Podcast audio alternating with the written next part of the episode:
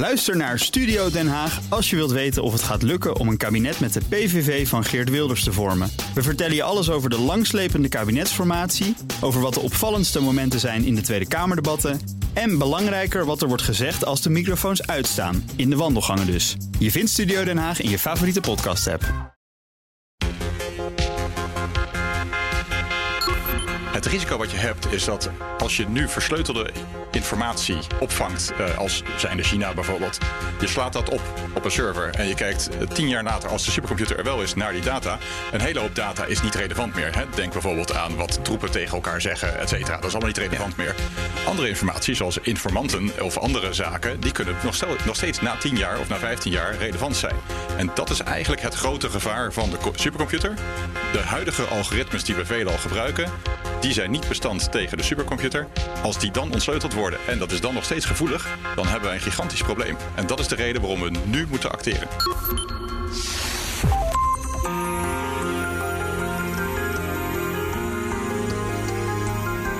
Je luistert naar De Strateeg, een podcast van BNR in samenwerking met het Den Haag Centrum voor Strategische Studies. Mijn naam is Paul van Liempt. Cryptography is terrifying. It's based on math that most of us don't understand, yet is the one thing that makes the internet secure. Without the mysterious art of cryptography, there would be no secrets and no privacy in the digital world.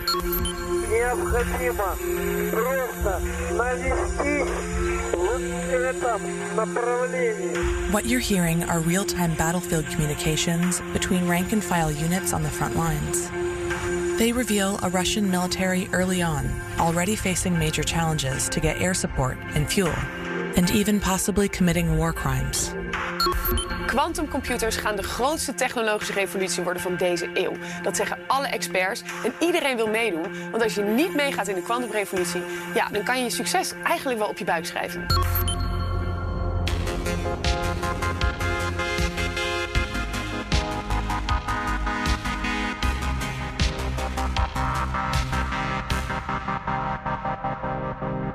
WhatsAppen, internetbankieren of gewoon iets lezen op een website. Dat is allemaal mogelijk dankzij cryptografie, oftewel informatiebeveiliging. Bij inlichtingendiensten en in oorlogen is het tenminste net zo belangrijk. Je wil immers niet dat je tegenstander weet waar jij mee bezig bent. Door nieuwe technologieën wordt cryptografie steeds uitgebreider en nog belangrijker. Maar die nieuwe technologieën maken ons ook kwetsbaar. Want de manier waarop informatie nu versleuteld wordt, is in de toekomst misschien wel achterhaald. Welke uitdagingen liggen er en hoe worden we strategisch autonoom op dit gebied? Dat ga je horen in deze aflevering van De Strateeg van mijn twee gasten. Harmen Dikkers, CEO van Fox-IT en directeur van Fox Crypto. En Ronald Kramer, hoogleraar cryptologie, verbonden aan de Universiteit Leiden en het Centrum Wiskunde en Informatica in Amsterdam. Nou, wat een chaos in cryptoland, want de bitcoinkoers heeft in een jaar tijd nog nooit zo laag gestaan. Ja, we hebben afgesproken elkaar te gaan tutoyeren. Dan begin ik met Harm. Op het moment dat jullie het woord cryptografie gebruiken, hoe vaak denken mensen dan dat het over cryptovaluta gaat, zoals bijvoorbeeld bitcoin? Nou, ik denk wel zo'n 90% van de keren dat ik mensen spreek. Bijna altijd dus? Ja, klopt. En in hoeverre heeft de techniek achter die cryptovaluta, heeft die iets te maken met cryptografie? Nou, beide heeft wel te maken met cryptografie. Cryptografie is een vorm van wiskunde. En voor cryptomunten is ingewikkelde wiskunde nodig om dat soort zaken voor elkaar te krijgen. Ja, dan weten we echt weer wat het is natuurlijk. Maar goed, die verwarring. En dan ga ik even naar de hoogleraar wiskunde. Ook, ik denk niet in de collegezalen, maar daarbuiten heel vaak die verwarring ook met cryptovaluta. Inderdaad. Steeds meer wordt het begrip crypto gereserveerd voor cryptovaluta. En dat zorgt soms wel eens voor verwarring inderdaad. En wat is dan meteen het eerste antwoord van de professor? Nou, voor mij is crypto een afkorting van cryptografie of cryptologie. Dus voor mij en studenten en mensen in mijn vakgebied staat het eerder voor de cryptologie dan voor de cryptomunten. Cryptografie, als je het nu moet uitleggen aan de, ik kan maar zeggen, cryptografie voor dummies. Nou, cryptografie is een wiskundige manier om berichten te versleutelen. Dus eigenlijk onze communicatie te versleutelen, zodat de beoogde ontvanger wel kan zien wat er staat en dat eventuele afluisteraars dat die dat niet kunnen zien. Ja, dat laatste is echt belangrijk. Daar gaan we zeker eventjes op door, want je hebt ook allerlei vormen natuurlijk van cryptografie. Ronald, kun je er een paar noemen? Allereerst sluit ik bezoek van harte aan bij de samenvatting die Harmen geeft. Cryptografie als methode, als aanpak om veilige communicatie mogelijk te maken.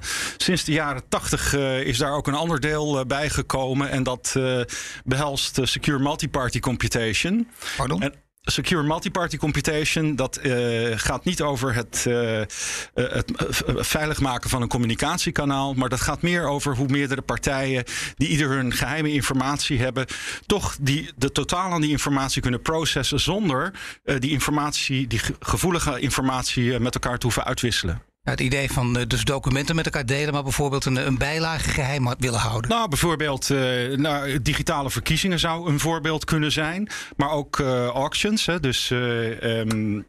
veilingen? Veilingen, ja, inderdaad. Waarbij de biedstrategie geheim blijft, maar daar toch de winnaar uitgerekend kan worden zonder andere informatie prijs te geven. Dus dat gaat over meerdere partijen die geheime informatie hebben op een bepaalde gecontroleerde manier. Zeker informatie wel willen prijsgeven, maar de rest niet. Nou, het begint steeds duidelijker te worden. Het begint ook steeds met de dagen, denk ik. Hoop ik ook voor de mensen die dit nu voor het eerst horen. Harm, als ik aan het verleden denk, misschien wel het nabije verleden, maar dan mag ik iets verder terug. Dan denk je vaak aan het coderen van berichten. Hè, om te voorkomen dus dat ze onderschept worden. Is dat het begin misschien wel van cryptografie of niet? Nou, zo zou je het kunnen doen. Maar je kunt eigenlijk helemaal terug naar de oudheid. Naar de Romeinen en de Grieken die ook al daarmee bezig zijn geweest. Uiteraard op een analoge manier. Het digitale, dat is van wat recentere tijd. Nee, dat is zeker, ja. En ik denk dat een heel bekend voorbeeld van cryptografie is ook de Enigma uit de Tweede Wereldoorlog. Dat is een versleutelingsmachine die gebruikt werd door de Duitsers. En uiteindelijk ontcijferd is door de Britten. Ik wou net zeggen, ja. Dat is in ieder geval een heel goed voorbeeld natuurlijk. Maar het gaat dus, het dateert van die tijd. Van die tijd, daarmee kun je het vergelijken. En dat is een soort basis waarop cryptografie gebouwd is. De basis is... Eigenlijk is het een ontwikkeling zoals bij heel veel vakgebieden. Dus ik denk dat de basis vanuit de Grieken en de Romeinen was eigenlijk nog in de huidige tijdgeest is dat heel eenvoudig geweest. Denk aan bij de Romeinen Caesar Cipher, waarbij eigenlijk elke letter een klein beetje anders gemaakt werd. Maar het was altijd dezelfde letter, dus eigenlijk heel makkelijk te ontsleutelen. Ja. En telkens is het hetzelfde als met boeven en politie, om het zo maar te zeggen.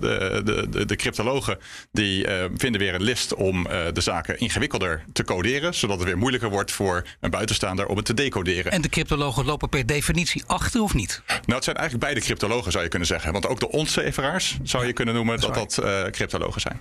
Ja, en dan is die analogie tussen beide heel duidelijk ook. Inderdaad, die strijd tussen de boeven en degene die de boeven willen vangen, die speelt ook. Die zal ook nog even terugkomen. Als het gaat over het strategisch denken, op het strategisch vlak, gaat het dan vooral over defensie? Gaat het over inlichtingendiensten die hier gebruik van maken, of niet? Nou, de cryptografie en cryptologie wordt eigenlijk door alle partijen, je noemde het in de intro ook al, wordt door alle partijen gebruikt. Of je nou WhatsApp gebruikt, dan zie je end-to-end encryption zie je dan staan. Dus wij als personen gebruiken dat zeker. Wanneer wordt het nog belangrijker? Het is natuurlijk heel onprettig dat mensen mijn berichten die ik privé met mijn vrouw uitwissel, dat die meelezen. Dat is een stuk privacy. Maar wanneer het echt spannend wordt, is als we het hebben over staatsgeheimen. Bijvoorbeeld mensen die met Ridouan Taghi daartegen willen getuigen, dat anoniem willen doen. Als dat soort informatie bekend wordt, dan zijn de pop aan het dansen. Nou, ik denk degenen die misdaad een beetje volgen hebben dat overal kunnen lezen en horen. Dan gaat het over de pretty good privacy berichten. Die worden dan ontsleuteld. Dat is een beetje vergelijkbaar. Daar gaat het over. Ja, dus waar het mij nu om ging is dat de politie onderling daar ook wel eens informatie moet uitwisselen. En wij willen ervoor zorgen, als Nederland, dat type berichten, dat zo versleuteld is, dat ook met de honderden miljoenen of miljarden of hoeveel deze man ook heeft aan crimineel geld, dat daar die berichten niet ontsleuteld kunnen worden, zodat de rechten en de identiteit van mensen ook gewoon echt wel gewaarborgd blijft. Ja, dat extreem belangrijke taak zou ik bijna zeggen. En je kunt zeggen ook dat met alle technologie van nu, dat de cryptografie enorm veranderd is. Maar wat moet ik er daarbij voorstellen, Ronald? Want dat lees ik in alle publicaties. Daar wordt er altijd gezegd, door technologie is enorm veel veranderd, exponentieel veel veranderd. Is dat zo of niet? Ja, nou goed. in ieder geval tot in de 20e eeuw ging het bij cryptografie vooral om het bedenken en uitvoeren van handcijfers. Hè. Toen waren er nog geen computationele handmiddelen om daarbij te ondersteunen. En in de Tweede Wereldoorlog zag je dus eigenlijk dat aan de kant van de geallieerden er werden computers ontwikkeld. Hè? En daarmee werd een algoritme om die cijfers te breken. En dat is waarschijnlijk iets waar de toenmalige vijand onvoldoende rekening mee gehouden heeft. En dat gaf het voordeel voor de geallieerden. Een beslissend, of onderdeel van beslissende strategisch voordeel. En eigenlijk is de wetenschap van de cryptografie na de Tweede Wereldoorlog goed van de grond gekomen. En is men informatietheorie gaan ontwikkelen. Claude Shannon heeft dat gedaan in Amerika. Om, zou maar zeggen, een begin te maken met begrijpen op wiskundige wijze wat cryptografie nou eigenlijk is. Wat is een cijfer? En van daaruit is het langzamerhand op gang gekomen. En een grote ontwikkeling is in de jaren 70 gekomen. Tot de jaren 70 was cryptografie vooral het domein van de militairen en van de inlichtingendiensten. En in de jaren 70 is een grote doorbraak gekomen met de ontwikkeling van de public key cryptografie. Dat is echt een cruciaal moment in de wereldgeschiedenis van de cryptografie geweest. Dat is een belangrijk, maar even, wat betekent dat precies dan? Dat zal ik uitleggen. Kijk, een van de zwakheden of moeilijkheden van de cryptografie die tot dan toe werd gebruikt is het zogenaamde key exchange probleem. Hè? Dus alle cryptografie voor secure communications die tot de jaren 70 werd gebruikt, die gaat ervan uit dat elk tweetal partijen dat met elkaar wil communiceren zal eerst een geheime sleutel moeten uitwisselen. Dat lijkt een soort kip en het ei probleem. Ja. Nou, in de praktijk, en dat heb je gezien ook in de Tweede Wereldoorlog, werd dat dus er moeten gewoon codeboeken uitgewisseld worden, hè? Op een te vertrouwen manier. En daarmee kan men een tijdje, als die boeken goed ontvangen zijn, kan men een tijdje aan de gang. Hè? De geheime sleutels, et cetera. Maar daar zitten allerlei zwakheden in. Die kunnen onderschept worden en dergelijke. En het is ontzettend bewerkelijk om tussen elk tweetal partijen die met elkaar wil geheim communiceren, om daar een sleutel voor af te spreken. In de jaren 70 heeft men public key cryptografie bedacht. En het uitgangsprincipe daar is dat je om die key exchange probleem heen kunt. Dus die paradox is daarmee opgeheven. Omdat iedereen een publieke sleutel heeft met een bijpassende geheime sleutel die hij zelf heeft gegenereerd, at random. En als je die persoon of die entiteit een bericht wil sturen, heb je alleen zijn publieke sleutel nodig. En die staat als het ware in een telefoonboek. Maar dat is een belangrijk moment. Dus laten we zeggen vanaf de jaren 70, wat ik net zei, van defensie en inlichtingendienst maken van gebruik van. Dat klopt ook tot de jaren 70, maar daarna was het voor iedereen toegankelijk. Wie maken er nu vooral gebruik van? Ja, nou ja, goed. Nog vanuit de jaren 70 tot het begin de jaren 90 of de helft jaren 90 was, de public key cryptografie het domein van de universiteiten. Ja, daar werd onderzoek naar gedaan. Naar de veiligheid van nieuwe systemen die vooral op getaltheorie waren gebaseerd, et cetera. En er werden allerlei use cases bedacht, deployment scenario's, et cetera. En ik kan me nog goed herinneren vanaf het begin jaren 90, toen ik onderzoek begon te doen in dit vak, dat men over het algemeen toen dacht dat het geadopteerd zou worden door de banken, hè, die tot dan toe als het ware voor proprietary algoritmen gebruikten. Die wilden niks prijsgeven. En ze dachten dat aan de veiligheid zou bijdragen. Ook al had de Nederlander Kerckhoff in de 19e eeuw al gezegd dat de veiligheid in de sleutel moet zitten in het algoritme, maar niet in het geheim houden van het algoritme, want dat kan altijd onderschept worden. Hoe dan ook, to cut a long story short. Dus de banken gingen er ook gebruik van maken? Nou nee, zo gebeurde het eigenlijk niet, want het internet gebeurde. Ja, vanaf tot begin jaren 90, wie had er toegang tot het internet? Er waren universiteiten, misschien overheden, et cetera. Maar ik zou maar zeggen, de public at large had geen toegang tot het internet. Maar dat begon vanaf de midden jaren 90 te komen. En toen kwamen er natuurlijk ook commercie op het internet. En toen moesten mensen creditcardbetalingen gaan maken en dergelijke. En zo kon het gebeuren dat het RSA-systeem, dat in de jaren 70 was bedacht voor oplossing van de public key cryptografie, ineens ineens internetconnecties ging beveiligen. En toen gebruikten ineens tientallen miljoenen en al snel honderden miljoenen mensen het. En uiteindelijk kwam het in de smartphones terecht. En natuurlijk met name in de communicatie-apps, et cetera. Maar is het niet meer weg te denken. Iedereen gebruikt het. Iedereen gebruikt het, ook al denk je te weten dat het niet zo is. Het is toch zo. Het is misschien een lastige vraag, omdat je dat op allerlei niveaus kunt beantwoorden. Maar is het nu ook op een heel hoog niveau aanbeland? Dat wil zeggen dat degenen die er kwaad mee willen er steeds minder kwaad mee kunnen, omdat degenen die het beveiligen steeds beter zijn geworden? Nou ja, goed, de veiligheid van systemen hangt van een heleboel factoren af. Hè? Dus als kwaadwillenden achter geheime informatie willen komen, dan is cryptografie meestal de strongest link in de chain. Er zijn diverse manieren daaromheen. Hè? Dus sidechannel attacks zijn bijvoorbeeld mogelijk. Men kan ook laptops of devices aanvallen en informatie bemachtigen voordat het geencrypt wordt. Maar dat kan iedereen, in de zin van dat zou iedereen die verstand van zaken heeft, dat zou een WizKid ook kunnen doen? Nee. Het is niet op het niveau van de DDoS aanvallen? Nee, ik bedoel, als je het nieuws kijkt, bijvoorbeeld de afgelopen tijd, het Pegasus-systeem, dat smartphones-aanval, dat is niet zomaar tot voor iedereen ter beschikking. Mobiele telefoons van staatshoofden, politici. Ja, goed, daar wordt dus informatie achterhaald voordat het geencrypt is. Dan is er nog een belangrijke vraag. En Harmen, jij had het er in zekere zin speelde jij er al op. De boeven, de kwaadwillenden en de goedwillenden, die hebben voeren een strijd met elkaar. Maar hoe zit het met verschillende landen? Je wil dan wel weten of ze allemaal dezelfde typografie gebruiken. Is dat ook zo? Nou, er zijn allerlei manieren om cryptografie te gebruiken. Wat Ronald ook al aangaf is algoritmes. De wiskunde is over het algemeen vrij breed bekend. En het gaat dus om die sleutels. Er zijn verschillende landen die gebruiken verschillende zaken, maar veelal ook hetzelfde. Op zich zou het daar niet in moeten zitten. Wat je wel ziet is dat de slechte landen, zoals wij het in ieder geval zien, die zitten wat vaker dichter erop om die ontcijfering te doen. Denk aan Saudi-Arabië, waar journalisten onderdrukt worden. Die vinden het zeer interessant om bijvoorbeeld met zo'n Pegasus-software journalisten te onderscheppen. Die lopen ook voor deze landen? Landen als Saudi-Arabië, of niet? Dat zou ik niet zo zeggen. Dat vermoeden heb ik niet. Maar wat zij dus wel doen is, in plaats van dat zij de cryptografie aanvallen, dat zij in dit geval dan de telefoon zelf aanvullen. Dus wat Ronald ook aangaf, Ze werken eigenlijk om de cryptografie heen.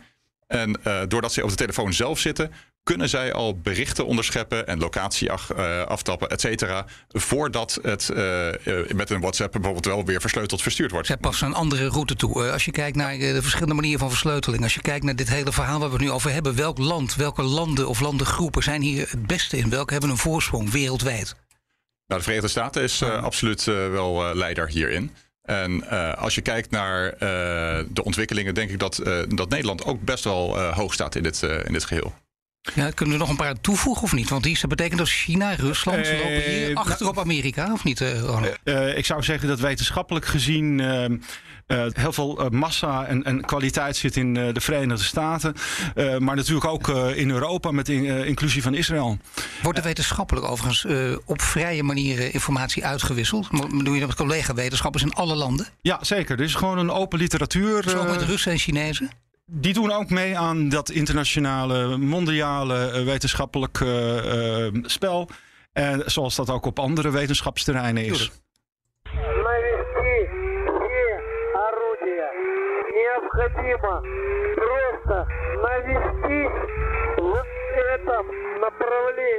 What you're hearing are real-time battlefield communications between rank-and-file units on the front lines.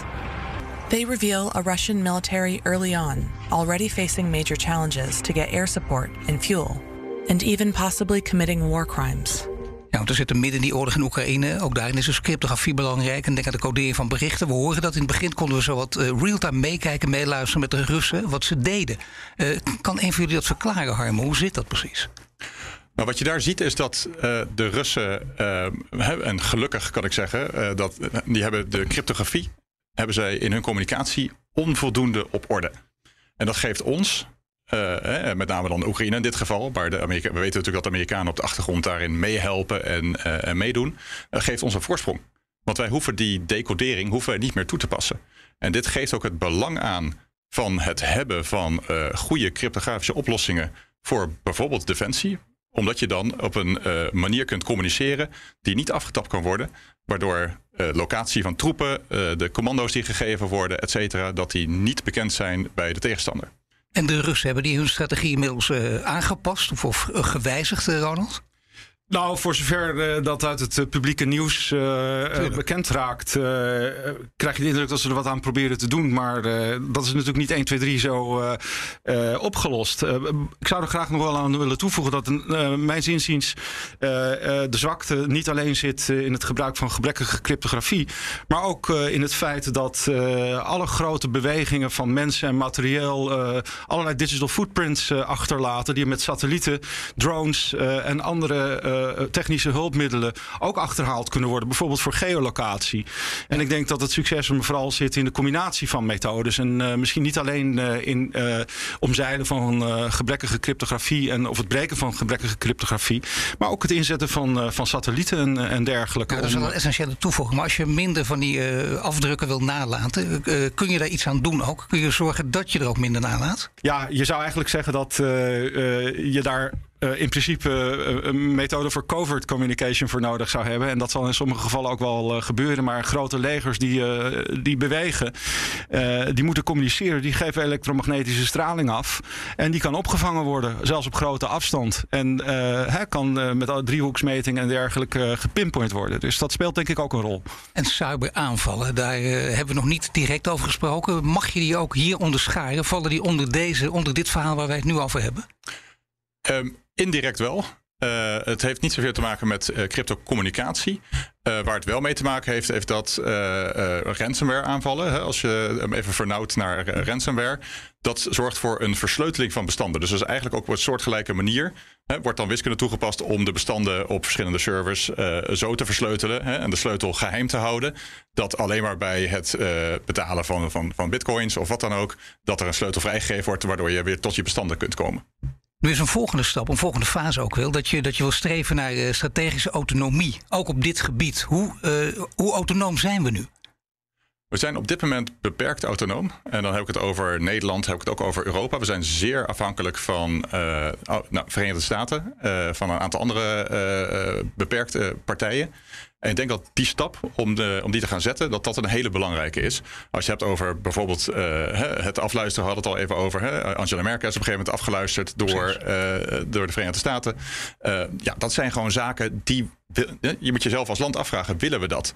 En op het moment dat je zegt, nee, dat willen wij niet, dan moet je ervoor zorgen dat je niet afhankelijk bent van cryptografische oplossingen van de landen die jij dus zelf niet vertrouwt. Het kunnen wel vrienden zijn, maar dan nog zit daar een gelaagdheid in. Dit doet ertoe, hè? Want ik herinner me ook dat we het in het begin, omdat mensen natuurlijk, dat is altijd, als je er geen verstand van hebt, wordt er wat lacherig op gereageerd. Dat was het ook, maar dit heeft natuurlijk enorme consequenties dat kan. En bovendien, dit heeft ook met geopolitiek te maken, dat gebeurde. Dat Merkel en daardoor die Amerikaan afgeluisterd kon worden, dat de autonomie weg was. Dat is dus ook een geopolitieke strijd. Die is nog niet richting oplossing, of zit daar nu wel iets? Nou, wat je nu ziet is, dit is een veel breder vraagstuk dan alleen maar cryptografie. Dit gaat ook over de hele NAVO en het Europa op eigen benen kunnen staan. We hebben natuurlijk gezien met de verkiezing van Trump toentertijd dat er een terugtrekkende beweging uit de Verenigde Staten was. Vanuit de NAVO veel minder aandacht daarvoor. Nu met Biden is dat gelukkig weer op zijn retour, maar wie weet wat er gaat gebeuren. Dus de strategische autonomie-discussie is een veel breder vraagstuk. Wij horen op een aantal vlakken, chipindustrie, et cetera, horen we meer op eigen voeten te gaan staan. En cryptografie is daar een subonderdeel van. En op dit gebied is er een belangrijke ontwikkeling die plaatsvindt. Iets waar we ook ons moeten voorbereiden, of misschien al aan het voorbereiden zijn, namelijk de kwantumcomputer. Kwantumcomputers gaan de grootste technologische revolutie worden van deze eeuw. Dat zeggen alle experts en iedereen wil meedoen. Want als je niet meegaat in de kwantumrevolutie, dan kan je succes eigenlijk wel op je buik schrijven. Dit kan overdreven zijn of kan volledig waar zijn. Wat hier in 11 seconden gezegd wordt, Ronald, is dit waar wat hier gezegd wordt? Nou, in zover de cryptografie betreft en het gebruik daarvan voor, ik zou maar zeggen, high security toepassingen, is het feit dat die dreiging er is en dat het een niet-triviale kans heeft om de komende 10, 20 of misschien 50 jaar bewaarheid te worden, is voldoende om ervoor te zorgen dat we nu cryptografische systemen ontwikkelen die daar bestand tegen zijn. Dus eigenlijk voor de cryptografie, de nieuwe cryptografie, de nieuwe standaarden die nu onder ontwikkeling zijn, is de vraag eigenlijk irrelevant wanneer dat gaat gebeuren. Het feit dat die dreiging er is, dat het in principe waar kan worden, is voldoende om tot die actie over te gaan. Dan is het wel goed om te weten wat het precies is, wat behelst het, wat is die quantumcomputer en waarom is die zo belangrijk? Nou, een quantumcomputer is een principe dat al zeker in de begin jaren 80 van de vorige eeuw bedacht is en bestudeerd is. En de relevantie van dat principe voor de cryptografie werd in de jaren 90 duidelijk toen Peter Shor in de Verenigde Staten liet zien dat in principe met een quantumcomputer het RSA-cryptosysteem, dat gebaseerd is op de moeilijkheid van het factoriseren van hele grote getallen, van honderden cijfers decimaal, dus het ontbinden in de priemfactoren daarvan, dat in theorie efficiënt zou moeten kunnen op een quantumcomputer. En in de ontwikkeling daarvan is van die computer, die is nog steeds onder ontwikkeling. En dat in de ontwikkelingsfase, maar dus wel een hele extreem snelle computer. Nou, dat is in ieder geval een computer die bepaalde specifieke berekeningen die betrekking hebben op de huidige cryptografiestandaarden veel sneller kan oplossen dan de klassieke computer. Ja, en dat betekent dus een aardverschuiving of niet? Als iedereen straks, of wij straks, van deze kant een computer op dit terrein ook gebruik kunnen maken? Als die, kijk, wat er gebeurd is dat sinds 2016 heeft de Amerikaanse NIST, de National Institute for Standards and Technology, een wereldwijde, als het ware, competitie uitgeschreven om nieuwe cryptografiestandaarden te ontwikkelen met methodes die bestand zouden moeten zijn tegen een quantumcomputer als die er eenmaal in volle glorie als het ware zou zijn. En dat proces is heden gaande. We verwachten een conclusie van dat proces later dit jaar. En dan zullen er één en waarschijnlijk meerdere standaarden beschikbaar komen die dan uitgerold zullen moeten gaan worden. En is hier de Amerika ook de voorloper, degene met de grootste voorsprong wereldwijd? Ja, kijk, dat is dus misschien een misverstand. Hè? Het is wel een competitie die uitgeschreven is door de National Institute for Standards and Technology. Maar het is een competitie waar wereldwijde deelname aan is van experts in cryptografie, zowel uit de academische wereld als ook uit de industrie. Dus die vertalen de ontwikkelingen uit het wetenschappelijke cryptografie van de afgelopen decennia naar praktische methoden voor cryptografie die bestand zou moeten zijn tegen de quantumcomputer. Dus dat is, hoewel het klinkt als een Amerikaans iets, is het een wereldwijde effort. Ja, een wereldwijde effort waar je dus ook niet in die termen over moet denken. Welk land loopt voor? Dit zijn allerlei landen bij elkaar die gezamenlijk optrekken. Inderdaad. Dus dat zijn die proposals die ingestuurd zijn, die zijn door consortia gemaakt die multinationaal zijn. Alle methodes zijn gewoon open en bloot beschreven, worden in de wetenschappelijke literatuur geanalyseerd, et cetera. En daar is op zich niks geheim aan. En daarbij sluit dat eigenlijk een beetje aan bij een opmerking die Harmen net maakte over autonomie en hoe Europa, zou ik maar zeggen, in ieder geval op het gebied van de information security stappen te maken heeft om grotere autonomie te verwerven. Dan denk ik dat het onderdeel daarvan wat betrekking heeft op de directe cryptografische methodes, dat zullen over het algemeen standaarden zijn die internationaal ontwikkeld zijn. Maar tegelijkertijd is het ook zo dat in de praktijk een secure communication system is veel meer dan alleen het cryptografische algoritme wat er omheen zit. Daar zit hardware omheen, daar zit software omheen, daar zit netwerkconnecties omheen. En zoals in de meeste gevallen die we de afgelopen jaren bekend hebben zien worden over bijvoorbeeld het afluisteren van regeringsleiders en dergelijke, daar is het niet direct de cryptografie, de onderliggende cryptografie die gebroken is, maar de systemen eromheen. En daar zitten over het algemeen de grootste zwakheden. Dus dat is, zou ik maar zeggen, complementair ook aan de cryptografie. En kun je daar iets over zeggen, Harmen? Hoe je die zwakheden hoe je je teweer kunt stellen tegen die zwakheden? Zeker. En ik wil ook nog even wat toevoegen aan het risicoprofiel eigenlijk van waar we tegenaan lopen met de quantumcomputer. Je zou kunnen zeggen, joh, dat is iets voor wat misschien in 15 jaar echt zeg maar er zal zijn. Het risico wat je hebt is dat als je nu versleutelde informatie, als je die opvangt als zijnde China bijvoorbeeld, je slaat dat op een server en je kijkt 10 jaar later, als de supercomputer er wel is, naar die data. Een hele hoop data is niet relevant meer. Hè? Denk bijvoorbeeld aan wat troepen tegen elkaar zeggen, et cetera. Dat is allemaal niet relevant meer. Andere informatie, zoals informanten of andere zaken, die kunnen nog steeds na 10 jaar of na 15 jaar relevant zijn. En dat is eigenlijk het grote gevaar van de supercomputer. De huidige algoritmes die we veelal gebruiken, die zijn niet bestand tegen de supercomputer, de kwantumcomputer. En als dan op een gegeven moment over 20 jaar... onderschepte informatie die nu nog versleuteld is, waar de Chinezen nu niks mee kunnen, als die dan ontsleuteld worden en dat is dan nog steeds gevoelig, dan hebben we een gigantisch probleem. En dat is de reden waarom we nu moeten acteren. Ja, en dat is heel gevaarlijk, want dat weten we, dat geldt voor meer problemen. Dan hebben mensen toch een kwadrant en dan staat er aan de ene kant staat dan urgent, aan de andere kant belangrijk en dit is dan niet urgent. Dus vind je dit belangrijk? Oftewel, met andere woorden, die kun je even wegschuiven, want dat vinden we, andere dingen hebben nu voorrang. Dit is pas over 20 jaar. Is dat in deze wereld ook het geval? Of zitten hier nu mensen ook bovenop om te weten dat er een gevaar is over 20 jaar, maar dat je het nu al moet bestrijden? Het is gelukkig en.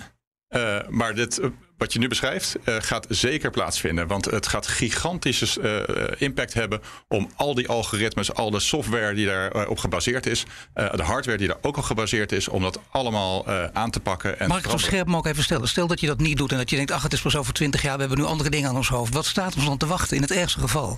Hier kun je ook scenario's neerleggen. Ja. Nou, dan kan je ervan uitgaan dat als je ervan uitgaat dat bepaalde informatie intercepted kan zijn, dan gaat dat op een gegeven moment vrij in de openbare sferen, dan wel bij rogue states, gaat dat bekend zijn. Dat is binnen afzienbare tijd natuurlijk. Dat is in feite heel snel. 15, 20 jaar. Dan kan China alle dingen weten van ons die wij niet willen dat ze weten. En daar kunnen ze gebruik van maken. Ja. Misbruik van maken. En we hebben het hier, net gehad over informanten. Maar je moet ook denken aan bepaalde intellectual property van onze eigen parels van de industrie. Hè. Denk aan ASML, ASMI, dat soort zaken. Ja. Nou, daar zal een deel van de informatie na 10, 20 jaar echt wel achterhaald zijn. Maar een deel wellicht ook niet. Ja. Ja, zo zie je dus ook dat partijen die... Harmen snijdt uiteraard een uitstekend punt aan. Dat die partijen die er echt bij gebaat zijn, die echt vooruit moeten kijken in de toekomst, inderdaad nu reeds ook in Nederland, maar ook in andere landen actie ondernemen. Hè? Dus dat zijn met name partijen die informatie processen en opslaan, waar een geheimhouding van enige tientallen jaren op staat. Die moeten volgens het Store Now, Decrypt Later gevaar dat de mogelijke komst van de kwantcomputer brengt ten opzichte van de cryptografie nu inderdaad aan de slag en zijn op een bepaalde manier ook aan de slag. Dus, zijn ook aan de slag, dat klinkt dan weer geruststellende. Nou ja, goed, ik weet niet. In ieder geval zijn er door alle overheden in West-Europa en waarschijnlijk ook verder buiten, en ook zeker in Amerika, is er awareness. En is men zich in meer of mindere mate reeds aan het voorbereiden op de komst van nieuwe cryptografie-standaard. Awareness bij een vrij kleine groep van excellente deskundigen, waar je zelf ook toe behoort. Heb je de indruk dat politici dit ook heel serieus nemen? Want bij de politiek, korte termijn gericht als ze zijn, is dit misschien wel een lastig punt. Op dit moment hoor ik er in de politiek niet veel over praten. Dat zou wel moeten. Ik denk dat dat uiteindelijk vast ook gebeurt. Hè? Met name natuurlijk zodra er nieuwe standaarden zijn. Maar bij overheden delen van overheden die zich uit hoofde van hun taak bezighouden met de veiligheid van het land. En met name de digitale kanten daarvan, die zijn al lang aan de slag. En die zullen hopelijk, als de tijd daar is, ook ertoe kunnen bijdragen dat er voldoende middelen beschikbaar kunnen komen om nieuwe standaarden uit te rollen. Ja, maar goed, die kant van de zaak die lijkt afgedekt. Maar inderdaad, even toch naar jou, Harmen, die politieke kant is wat lastiger. Hoe krijg je dat? Want dat is natuurlijk, ja, je komt in het lobbycircuit terecht. En het moet maar landen bij politici. En dit is lastig genoeg. En het is ver weg. Dus normaal gesproken denk je een beetje in de hoofden van politici kruipend. Dat laten ze voorlopig even veel van zich afliggen. Ja, dat is absoluut een gevaar. Gelukkig zijn er in Nederland voldoende onderdelen van de overheid die hier wel absoluut aandacht voor hebben. Hè. Denk aan de geheime diensten van de AIVD, de MIVD. Ja. Die hebben hier zeker aandacht voor. En via hun lobbywerk richting de politiek is hier absoluut wel in ieder geval geld voor. En of de aandacht ervoor is, dat is weer het tweede. Dus die stappen worden gelukkig wel gezet. Nou, in dit programma in ieder geval was een signaal afgegeven. Ik dank Harmen Dikkers, CEO van Fox-IT en directeur van Fox Crypto. En Ronald Kramer, hoogleraar cryptologie verbonden aan de Universiteit Leiden en het Centrum Wiskunde en Informatica in Amsterdam. En wil je meer afleveringen van De Strateeg terugluisteren? Je vindt hem op Apple Podcasts en Spotify, maar ook in de BNR-app of op bnr.nl. Abonneer je meteen en tot de volgende keer.